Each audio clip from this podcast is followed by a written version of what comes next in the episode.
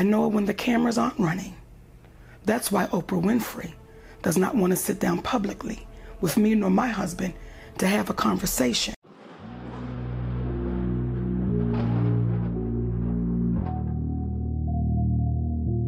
Let's get it. Let's get it. Hey, good day, ladies and gentlemen. Thanks for tuning in. Remember to like, subscribe, comment, and share, and hit that notification bell. 90% of my subscribers or my viewers aren't subscribed, so feel free to subscribe and support your boy and help a brother out. Today, I have a video that's exposing Oprah with this whole trafficking thing, right? Now, everybody is a big fan of hers. You know, a lot of people thought she couldn't do no wrong, but the flip side is looks are deceiving, and not everybody is who they are perceived themselves to be. So, I'm just going to keep it short, ladies and gentlemen. You're going to get straight to it, and feel free to comment and let me know what you think about this whole scenario with Oprah Winfrey being canceled due to what she has done with children in Africa, uh, being associated with certain pedophiles, and stuff of that nature. But, ladies and gentlemen, let's get to the show. Closed. I know it when the cameras aren't running. That's why Oprah Winfrey does not want to sit down publicly with me nor my husband to have a conversation. Oprah Winfrey is a slave trader. Why do you think she has that school in South Africa? Why does she hang out with who she hangs out with?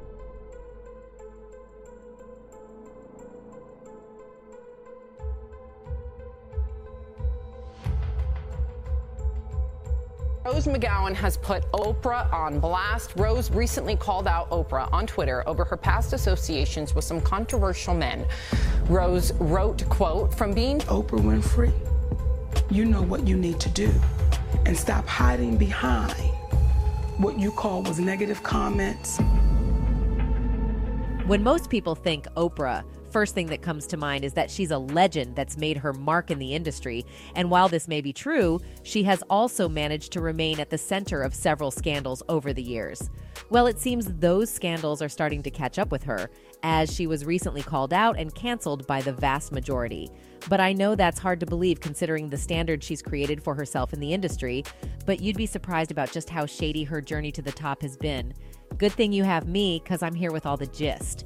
So just stay tuned till the end so you don't miss exactly what she did that tipped the public over. And if the abuser is any good, he or she is going to make you feel like you're a part of it. As someone in showbiz, it's generally almost impossible to completely avoid scandals. But even with as hard as it may be, Oprah takes the scandal game to the next level, as the television diva has been repeatedly caught up in a series of less than ideal situations. And one thing that has been constant about these situations she's been in is that they usually involve another party.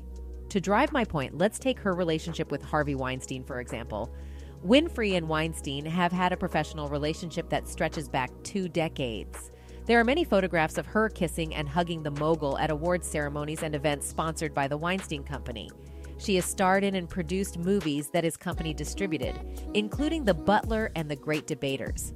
For those who may not know, Harvey Weinstein is an American filmmaker who rose to become the face of an abuser for the Hash Me Too movement. Per the news, five years ago, the story that had long been whispered in the halls of agencies and studios, as well as on film and television sets, finally became public. A series of bombshell articles revealed that Harvey Weinstein harassed and assaulted dozens of women for decades and used his power to bully them into silence. According to TMZ, Weinstein said Winfrey encouraged him to defend himself publicly, implying that the TV host might have actually been on Weinstein's side against so many women. However, her people said they never spoke directly, and she was only interested in talking to him for a TV interview. Let's talk about what's happening with Harvey Weinstein. I know you posted on. So I think this is a watershed moment.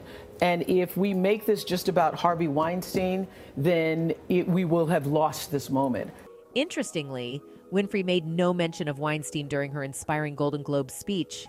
She has made it clear during other public utterances on the scandal that the cultural shift underway went much further than Weinstein's crimes alone. In fact, an aspiring actor, Britain's Katia Noble, who spoke at a press conference in November, alleges that Weinstein forced himself on her in a hotel room in Cannes in 2014 and said he used his relationship with Winfrey to groom her. I mean, she could deny it all she wants, but this basically establishes a connection that just seems too close to supporting him. Well, in truth, we shouldn't be too surprised that she might have been on Weinstein's side. I mean, this is someone that lied to the world about getting abused in her book just to boost sales. That's right. And that's not even the only lie she was exposed for in said book, exposure that came from her own family. Although Winfrey claims she never had any new dresses or dolls and had to adopt two cockroaches as pets growing up in rural Mississippi, her cousin contends she was actually relatively spoiled as a little girl. In the biography Oprah, author Kitty Kelley has claimed that Winfrey's tales have alienated her from much of her family. Where Oprah got that nonsense about growing up in filth and roaches, I have no idea, Catherine Carr Esters said.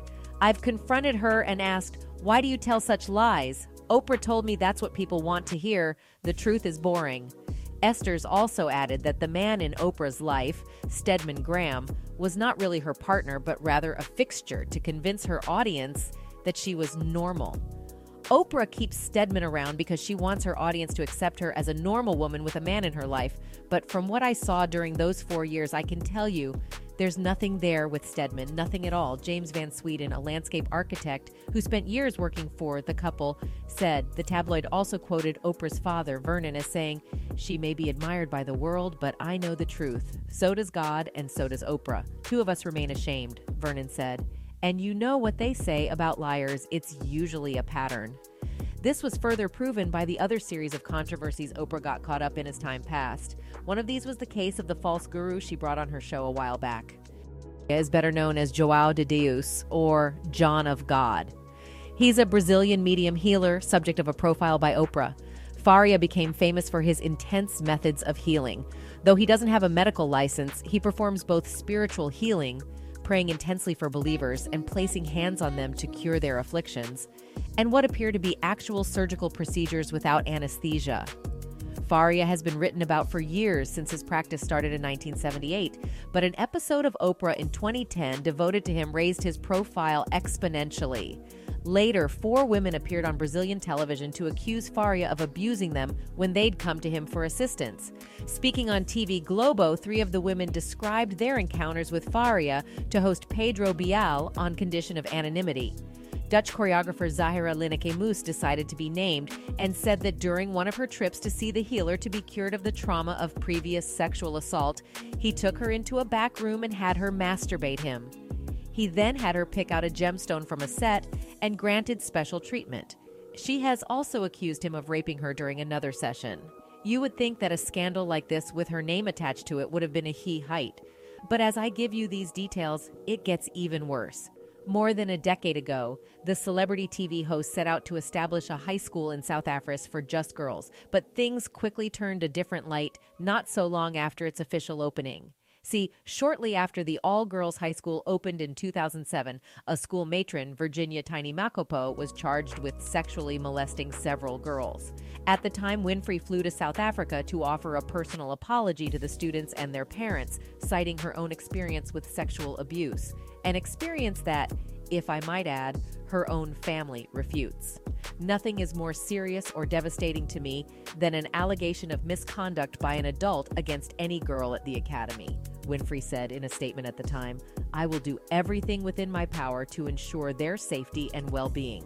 But where all of this actually goes south is when it hit the media a couple of months into it that Makopo, the same person that was charged for the evil act against those girls, was acquitted of the charges.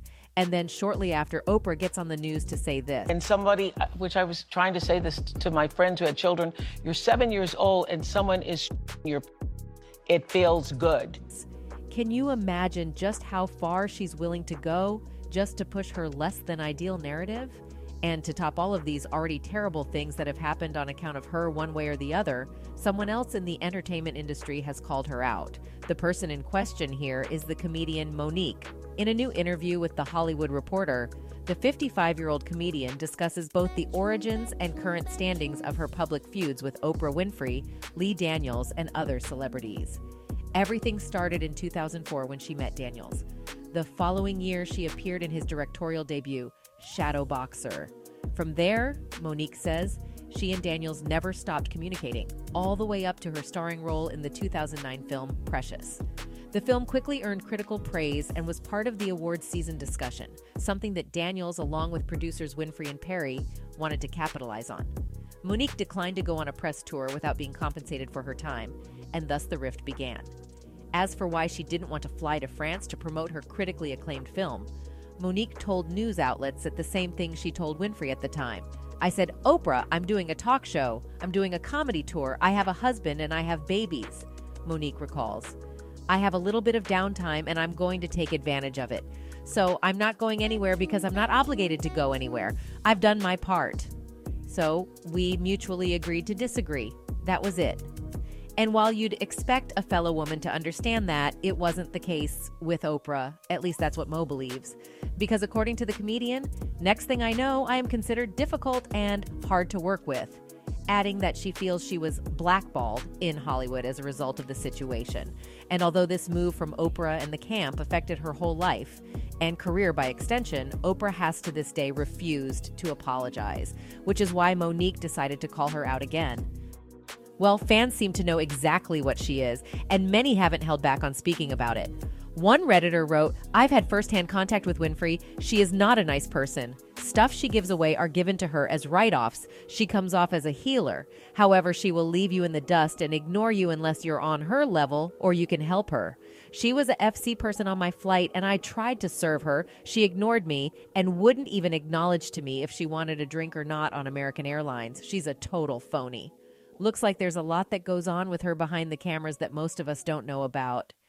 Anyway, as with all other things in life, only time will reveal the truth. That's it for this video. Goodbye. What are your thoughts on that, ladies and gentlemen? Hey, it is what it is. But thanks for tuning in. And once again, like, comment, subscribe, and share, and hit that notification bell. Until next time, ladies and gentlemen, y'all stay safe and be blessed. And I'm at.